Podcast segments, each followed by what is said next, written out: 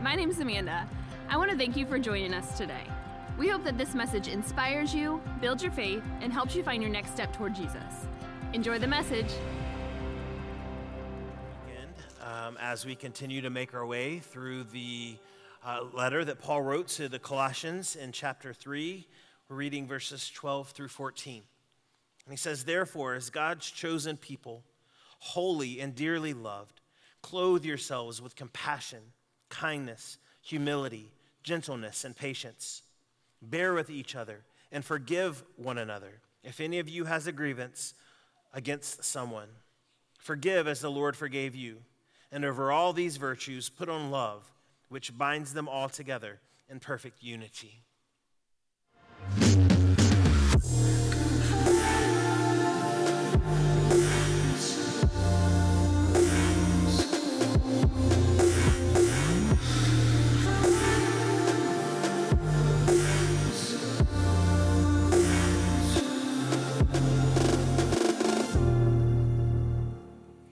Everybody. How are we? Good, good. Uh, it was a fantastic weekend so far outside. Anybody getting to enjoy that? So far today? Yeah, it's so good. Um, so those we got a clap over there. Woo, Mother Nature! Um, we we love it when it starts to feel good outside. Uh, also, welcome to those of you who are in Benton and worshiping online. I'm so glad y'all are joining us. Um, eh, over the last you know couple of years, whatnot, and a lot of us have had a lot more comfort with um, things like Zoom, uh, which is everyone's favorite thing to hear. Hey, the next meeting is on Zoom. Like, ah. Um, but uh, there's some ways, maybe even teachers especially, have been trying to figure out how to get people engaged on that. And I just want to try a simple game with you guys that is becoming a little bit common online. It's called Zoom Out, um, where we'll, we'll start with a very tight picture, um, like way zoomed in, uh, and we'll try to guess what it is, and progressively we'll zoom out and see if we were right. So you might want to compete with the people who you're sitting next to. Um, eh, so, okay, here's our first picture. Um, and uh, it, just maybe any ideas, share those with the folks next to you. What do you think you're looking at? If you're online, you can do this at home. If you're in Benton, you can do it in there. Okay, take one step out. Anybody, anybody with me? If anybody was like, that's the inside of Brett's nose, you're wrong. Um, okay, one, one more, one more, one more. Oh, it's a puppy. Oh, so, so, so cute. Okay, um, uh, next one. Let's let's give this uh, this next one a shot. Any ideas? Share that with the people around you. What do you think you're looking at? Okay, one step zoomed out. You use this on a regular basis to get into places. You know, one more. Yes, that's right. It's a key. It's weird when you zoom in, it's hard to recognize things. Okay, third set, third set. Here we go. Yeah, beautiful, huh? What is that? Any ideas? Share with the people next to you. One zoomed out. Any closer idea? Any better ideas? Okay, one more, one more. Oh, that was cheese. It was melted mozzarella, is what you were looking at, and half of an olive. Yeah, anyway, and someone, um, we might need to preach fast so that you can go eat some pizza. Um, after, although, although that zoomed in shot, you may be like, I don't know, not as appetizing as it used to be. Here's, here's the thing about life. Um, sometimes, in order to get some perspective, we need to zoom out. And uh, often we have the life that we're trying to live so close in front of us, it's hard to get a sense of, um, of, the, of the whole picture. And, we, uh, me maybe particularly, I can get very focused on what is my next thing, what is the thing that is right in front of me. Um, and I can have a hard time uh, seeing how that fits into everything that I believe. And as Christians, um, we deal with a tension where we believe a lot of stuff. As a, follow, as a follower of Jesus, I um, imagine that you have a lot of beliefs about God. If those line up with what the church has believed for thousands of years, we have some big thoughts. And we have like the life we're trying to live each day, which is usually just trying to get to the next thing. And we're thinking about just our little world. And it can be difficult to connect those two. And Paul is writing to a, a church in a town called Colossae. Um, it's one of the first churches. They're trying to figure this out. Um, they've got some good stuff going on in their church, and they've got some real challenges and some things that they're not good at as a church. I think sometimes in church world we can talk about the early church as if they were perfect. They weren't. They, they, were, they were trying to wrestle some of these things out.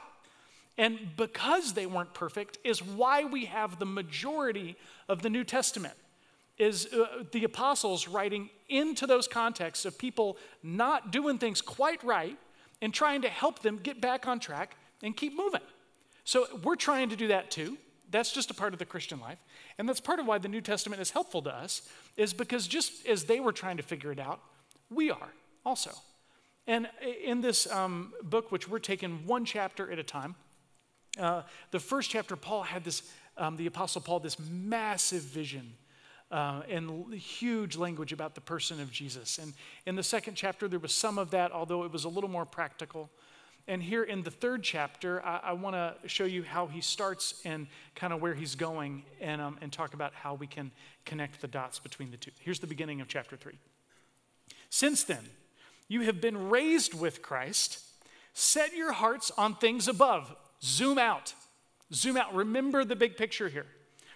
Where Christ is, seated at the right hand of God. Set your mind on things above, not on earthly things. For eh, here's, here's the big picture you died, and your life is now hidden with Christ in God. When Christ, who is your life, appears, then your life will appear with him in glory. This is quite the big picture that Paul zooms these people out to that are trying to deal with everyday things. And, notice the present tense language that he's, he's trying to anchor them in. This isn't about something that's just, you know, maybe going to happen um, or something that happened way in the past. He's talking about your current reality is that you have been raised with Christ, that you have died, and your life is now hidden with Christ in God. I honestly, I don't even. Um, think that I can wrap my head around everything he's trying to say with that. What does that mean? That my life is right now is hidden with Christ in God. I, I don't even understand all that. But I, I, believe that that is my current reality. That is like the biggest zoomed out picture is that somehow that my life takes place inside of Christ, God who came for me, died for me, rose again for me, made a way for me to live in a new world. That is where my life is. Now, I, I tend to be um, a bit more of a, a heady person, a little more um, kind of big picture. I'm not super practical. Uh, I can tend to think that just because we've talked about something, that we've done it. Um, and then there are people around me that are, that are more practical on how to actually live out their life a day at a time. Um, and so you guys may have guessed I'm not in charge of the finances in our home because, yeah, um, because if I did, I would just be wondering about how we all feel about that, right? Um, and and uh, I, I, have a, a, spouse who's really good with like what we actually do. I know you may not feel like you spent $50 on coffee this week, but here's what happened, right? And so we have to deal with the reality. Like, how do we connect our big picture stuff to our practical life. And, and here's how he ends the chapter. Check out where he's going with this, and then I want to talk about how to connect the dots. Wives, submit yourselves to your husbands as is fitting for the Lord. For those of you that just got mad that I quoted that on Mother's Day, hang on, we're coming back to it. We'll put it in some perspective here. Husbands, love your wives and do not be harsh with them. Children, obey your parents in everything, for it pleases the Lord. Fathers, do not embitter your children, or they will become discouraged. Here, here's the, the most challenging one for us in our current context Slaves, obey your earthly masters in everything and do it not only when their eye is on you to curry their favor, but with sincerity of heart and reverence for the Lord. Whatever you do, work at it with all your heart as working for the Lord, not for human masters, since you know that you will receive as an inheritance from the Lord as a reward. It is the Lord Christ you are serving. Anyone who does wrong will be repaid their wrongs. There is no favoritism. Masters, provide your slaves with what is right and fair because you know that you also have a master in heaven. He jumps from the incredibly zoomed out big picture to the incredibly practical. we're going to talk about how this changes the relationships that go on in your own home day to day. And a, a, couple of things to notice there. Um, he has three sets of two relationships, right? Um, kind of the either side of these three relationships. He talks about, first, he talks about wives and husbands, then um, parents or um, fathers and children, um, and then masters and slaves. And, and, there's something incredibly practical about what he's talking about. But, but notice there's also something incredibly radical in what's going on. Uh, because in each of these three sets, the first one that he speaks to is entirely expected in their culture. It would have been very normal and expected for someone to say, in their culture, wives, submit to your husbands. Because in, in their culture, husbands had all the authority and could do anything they wanted to or with their wives with no question or recourse in their society. And then he does something incredibly radical, and he says, Husbands, Husbands, do not be harsh with your wives. Love them. Pour your lives out for them. In Ephesians, um, he has some similar language, and he starts the whole passage by saying, Submit to one another out of reverence for Christ. Submit to one another out of reverence for Christ. It would have been entirely unexpected for him to look at, at the husbands and say, And you need to reflect the love of Christ also. It would have been completely expected for him to look at the children in their society who had no rights, who parents could do anything to or with their children, order them to do anything that they wanted to. They had no protection in their society. It would have been entirely expected for him to look at children and say, Obey your parents. Completely unexpected and radical for him to say, Fathers, do not make your children bitter by how you treat them. Do not make your children bitter. Be careful with how you treat your children. That was entirely unexpected. The, uh, like I said, the most challenging one for us is when he talks about slaves and masters. Like slavery was super common in their society. It, it was, it doesn't seem like it was as harsh or as brutal or severe as what happened on our continent. Um, so when we talk about slavery, uh, the picture that comes up in our mind um, is probably much harsher than what was going on in their society. Um, h- however, it was still a, a serious reality. Um, and a couple of things that would have been entirely expected, right, for him to say, Slaves, obey your masters. That was very normal in, in their world. And, and someone might understandably say, how, how could he say that? Well, a couple of things, just talking about. First of all, every chance Paul gets, he undermines the institution of slavery when it comes up, as he does in the next thing that he says, every chance he gets. Second of all, it's interesting to me that he is writing from a Roman prison where he has been unjustly imprisoned. And so here is a man who is experiencing a system of injustice. And when he talks about, as a prisoner, still giving honor and respect to the people who have imprisoned him, which he does on multiple occasions, I think what he's saying is, he, is this doesn't make the situation okay. The situation is still wrong. However, I will not let the situation define how I act in it. That what defines me is what Christ has done for me, and so I will not act out of injustice because I have been treated unjustly. I will act as though my life is hidden with Christ in God no matter what you do to me. And then he says to Master something completely unexpected you are going to be held accountable for how you treat your servants and your slaves. That would have blown their society up. And he grounds people there. Now, I, I know that deserves its own whole sermon. How does Paul get from this massive concept? Your life is hidden with Christ in God. You will be raised in glory. You have died. What does that even mean? How does he get from that to this incredibly practical and radical reality? I think I want to see if we can bridge the gap together over the next few minutes because whatever that was in that church, I want, I want some of that here. And so here's how he goes about leading down that road. Verse 5, we can go back up a little bit in the chapter. Put to death, therefore, whatever belongs to your earthly nature sexual immorality, impurity, lust, evil desires, and greed, which is idolatry. Because of these, the wrath of God is coming. You used to walk in these ways in the life you once lived. So they used to do that stuff, but they've, they figured that out, how to move on from that. But you now must also rid yourselves of all such things as these anger, rage, malice, slander, filthy language from your lips. Do not lie to each other, since you have taken off your old self with its practices and have put on the new self, which is being renewed in knowledge in the image of its creator. Here there is no Gentile or Jew, circumcised or uncircumcised, barbarian, Scythian, slave or free, but Christ is all and is in all. So Paul talks about this journey from our old reality, our earthly nature, into our new reality where he talks about us being clothed in Christ. And here I think it's interesting. He takes time to name some things that they had going on in their lives and in their church.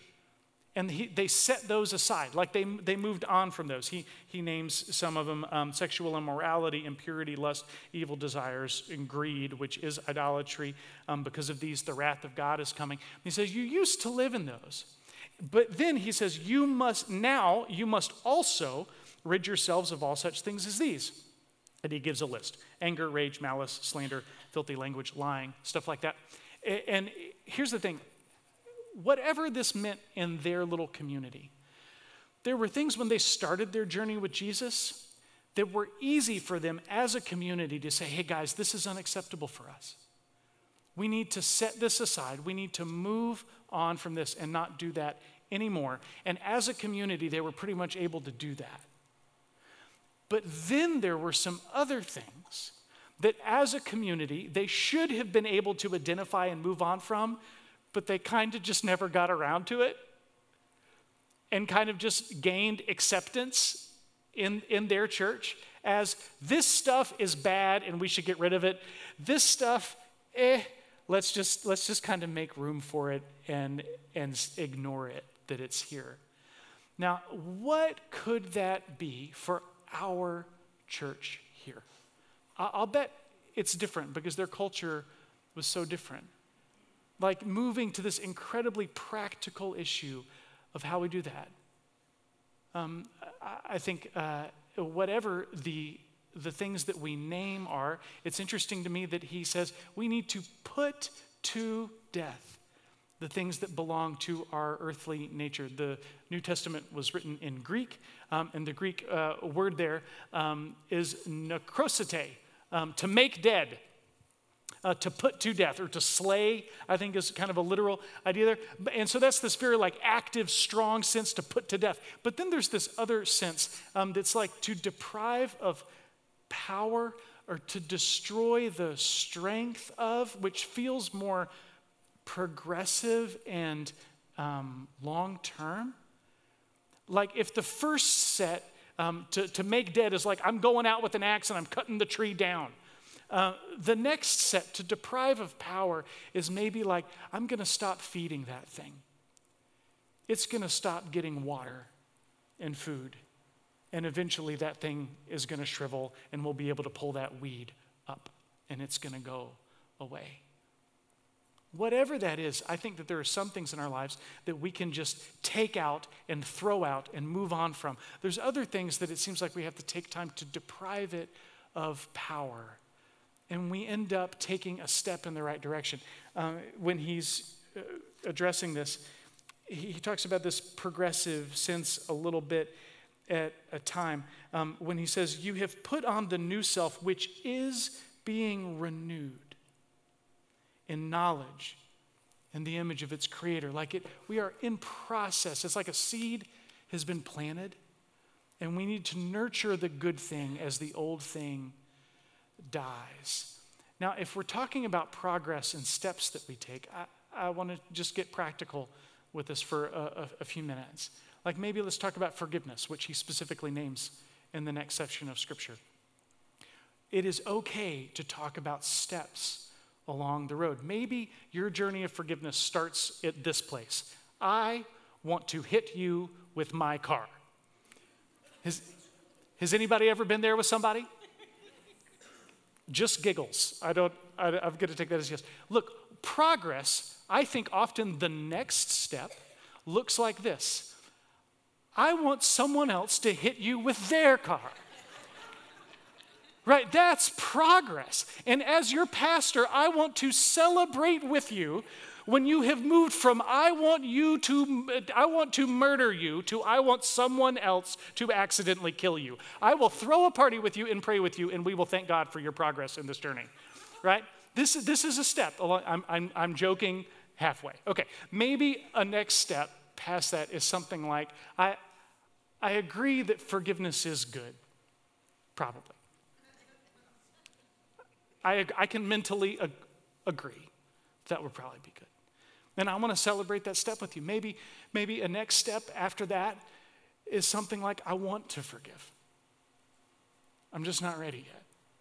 I can't yet. I'm trying, I can't, but I want to. Maybe one thing past that is I forgive you. Now, now maybe there's all of these little sub steps in there. I know this is, but here's the thing we are constantly trying to put to death, to deprive power to unforgiveness in our life. We're trying to deprive it power. And we are trying to be transformed into our new self, one step at a time, into the image of our Creator, Jesus. And we want to celebrate each step along the road. Uh, one of the things that we've said with this series is uh, some, something that is incredibly difficult for us to talk about, incredibly guarded and personal. And, and, and maybe one of those things that um, in our church would be okay to hold on to is like control around our own personal finances. And the conversation around, around giving, especially giving into a local church where we are being discipled where we are trying to make an impact on the world, where we are trying to care for one another. But that conversation around money is so hard to have. And so, maybe just some steps along the way as we could talk uh, about this. This isn't about um, amount of money, this isn't about income, this is no pressure or guilt we talked about last week. There is no law. But let's just talk about maybe what some steps would look like. Maybe there's um, a first time giver, um, someone who's never given before, and they want to give something. There is discipleship happening in this community. I want to contribute to that in a very practical radical way. And we want to celebrate that step with somebody the first time they engage with that. That's a big deal. Uh, but maybe there's something past that, and we could say it's maybe like a, like a regular um, giver. I, have given occasionally, but today I'm going to um, begin regularly giving a set amount that I'm comfortable with. And an action step, um, next slide, would, would look like this. So you would determine um, what some sort of regular dollar amount might be um, what that would actually look like for you. This is the stuff that's hard for me to move from like ideas that I feel good about to what does that actually mean and have a conversation and intentionality around that. And how often would that happen? Um, maybe we'd, we'd move from um, an intentional giver um, to uh, something like this. Oh, sorry. Um, go back. Go back a slide. Um, so you've invested regularly, from regular to intentional. Um, but you want to move to, to giving a substantial portion of your income. We talked about last week that in the Old Testament there's like a, like a shadow or a guideline around what's called tithing. Like, and I talked about how I've, I've tithed every day of my life that I've had a job since I was like 14. You know, that was a starting place for, for me. Um, so, yeah, moving forward. Um, so, you might determine what percentage of, of that would be for you. I, I know people have different capacity. Um, again, in life situations, um, this is just maybe a way to have an intentional conversation and figure out what that is. Uh, past that would be something like an expanded giver, that someone who wants to stretch um, the percentage of, or level that they're investing in, in their community that's outside of their comfort zone. Um, and, and an action step would just look like having that same conversation, but saying, I want to stretch into that because I think that there are good things that are going on in our local community that I want to sacrifice for. And then something beyond that would look maybe like what we could call like a, a legacy giver. Um, that pe- there's people that want to give something that will outlast them in their church. And maybe it's um, looking at assets that they have that could be leveraged to support their kingdom's work. I just want y'all to know there are some incredibly humble and generous people in our congregation who you would never guess that, that you would never be able to pick out, that have sacrificed because they want you to have a place to grow in your walk with Jesus. and because they want their grandkids or their neighbors or their friends who are struggling in their marriage or their addictions or their own spiritual journey, they want them to have a place to grow. I, I, yesterday, um, I was out serving with one of our mission partners, and it was really sweet um, to see like this whole community coming around, and, um, and I saw some of you there helping people who don't have much get some food, get a haircut, have a conversation with some resources in town that could help them take their next step. Maybe you say that that's, that's worth giving to and investing in.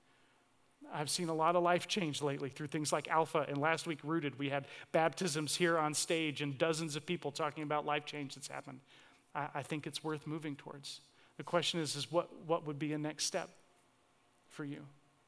Something that we could intentionally name. Uh, maybe the question of why, whether we're talking about forgiveness, personal finance, um, our, our marriage and, and what comes out of our, our mouth and how we serve people and, and how we care for those that we go to work with, every aspect of our life. Why is it worth figuring out how to put to death the old self and be transformed into the image of Jesus? Um, verse 12. Therefore, as God's chosen people, holy and dearly loved. Isn't that great? That's where he, after he's pushed on people a little bit, he wants to remind him, You are holy and you are dearly loved. Clothe yourselves with compassion, kindness, humility, gentleness, and patience. Bear with each other and forgive one another. If any of you has a grievance against someone, forgive as the Lord forgave you. And over all these virtues, put on love, which binds them all together in perfect unity. And let the peace of Christ rule in your hearts, since as members of one body, you were called to peace and be thankful. He, he has this picture of like, this is what it can look like. It can look like the body of Christ clothing themselves with love and how they interact with one another. And he uses the, the imagery of a body, one body. See, here's the thing when we're all zoomed in on just our life, it's tough to figure out how I should act or what I should do with my resources or how I should treat people or why does it really matter if I do X or Y. And he frames it in we are all connected to each other. And what happens in me, whether you know it or not, impacts the love that I can share with you. And what happens in your life, whether people see it or not, whether it's in secret or in public, whatever it is, it impacts the rest of the body. It is an opportunity for you to love each other by how you choose to be transformed. When I was in high school, I had this problem. Here's more information than you want with my toes. I had serious problems with ingrown toenails. Have any of you ever had ingrown toenails? I, I had to regularly have surgery to remove them. Surgery where they just sit you down and it's like I, I, didn't even get numbed up sometimes. It was, it was just shy of bite this piece of leather, you, you know. And, um, and they eventually had to like remove them permanently and like kill the um, cells with acid so that I don't grow new toenails on my big toes. Super cute. Um, and here's the thing is they would pull out this thing that was like this big, a spike sticking into the side of my toe. It's not that big. But I couldn't walk. I couldn't walk. A 16 year old kid couldn't walk. You know, it's just hobbling around.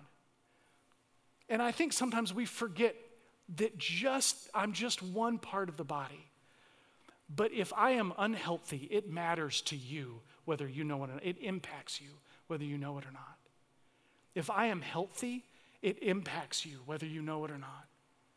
And so when we invite Jesus to transform every part of us, it is because we are one body. Let's zoom out a little bit and kind of get a picture of the whole. And it is a chance to clothe ourselves in love because it impacts everyone around us. And, and just to wrap up, he talks about let the peace of Christ rule in your hearts. In verse 16, he says, Let the message of Christ dwell among you richly as you teach and admonish one another with all wisdom through psalms, hymns, and songs of the Spirit, singing to God with gratitude in your hearts. And whatever you do, whether in word or deed, do it all in the name of our Lord Jesus, giving thanks to God, the Father, through him. Both of those times he says, Let the peace of Christ rule in your hearts, and then let the message of Christ dwell among you. This is all a conversation not about what we make happen in our lives, but about our willingness to surrender. It's about letting the peace of Christ rule in our hearts. The peace of Christ wants to rule in our hearts. Our job is just to let it. The message of Christ is trying to dwell among us. Our job is to say, instead of feeding my earthly nature, I will surrender and let God transform me. And then the message of Christ gets to dwell among us. It's not a conversation about what we need to try hard to do. It's a conversation about our willingness to surrender. And when that happens, God's love is poured out. And, and He has this, this thing at the end whatever you do, in word or in deed, do it all in the name of the Lord Jesus Christ. I was taking a walk over at the university because it's a good place to walk. And I ran into my buddy Matt, who's a pastor in town. Um, and we started talking and nerding out about the book of Colossians because it's what pastors do when they run into each other on walks. And, uh, and he said, oh, oh, our favorite phrase that we used, so by the way, I am stealing from another church in town, is uh, about this passage. He says, it is all of life for all of Jesus. All of life for all of Jesus, whatever you do, in word or deed. Whether we're talking about my forgiveness or my my um, relationships with my significant others, or my sexuality, or my money, or how I treat my coworkers, or how I'm a parent, or how I'm a husband, whatever it is, whatever you do, we can do it all in the name of the Lord Jesus Christ. Because here's, here's the thing our life is hidden with Christ in God right now. And we are members of one body. And this is how we love each other well. So let's, let's take a minute and pray.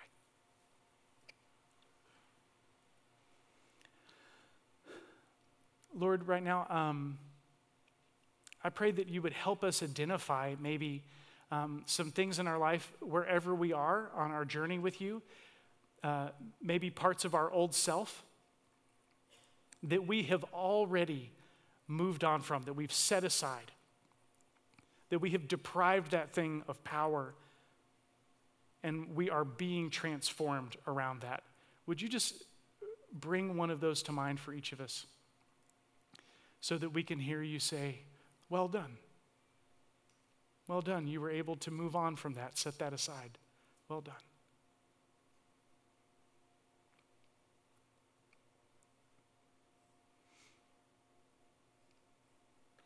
And now, Lord, would you help us name some area of our life that we struggle to let you rule in? We just, we, that's hard for us. Maybe because it seems in, entirely acceptable um, in our community or our world, or maybe we just hold on to that real tight. Would you just help us identify that, Lord Jesus?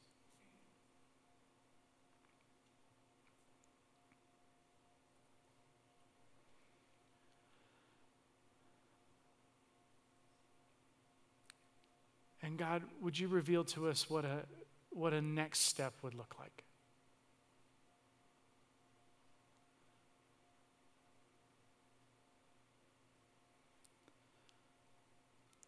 God, I thank you that you care about the practical and you call us to the radical.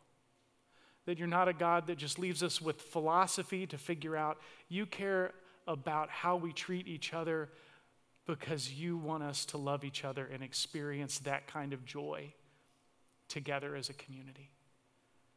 So help us to love each other well by letting the peace of Christ rule in our hearts and letting the message of Christ dwell among us, and that everything we do in word and deed would be all in the name of our Lord Jesus. Amen. If you enjoyed today's message, make sure to subscribe to this channel. Feel free to share this with others that God has put on your heart. To learn more about LaCroix Church or to find your next steps, head to lacroixchurch.org. Thanks again for checking us out, and we hope to see you soon.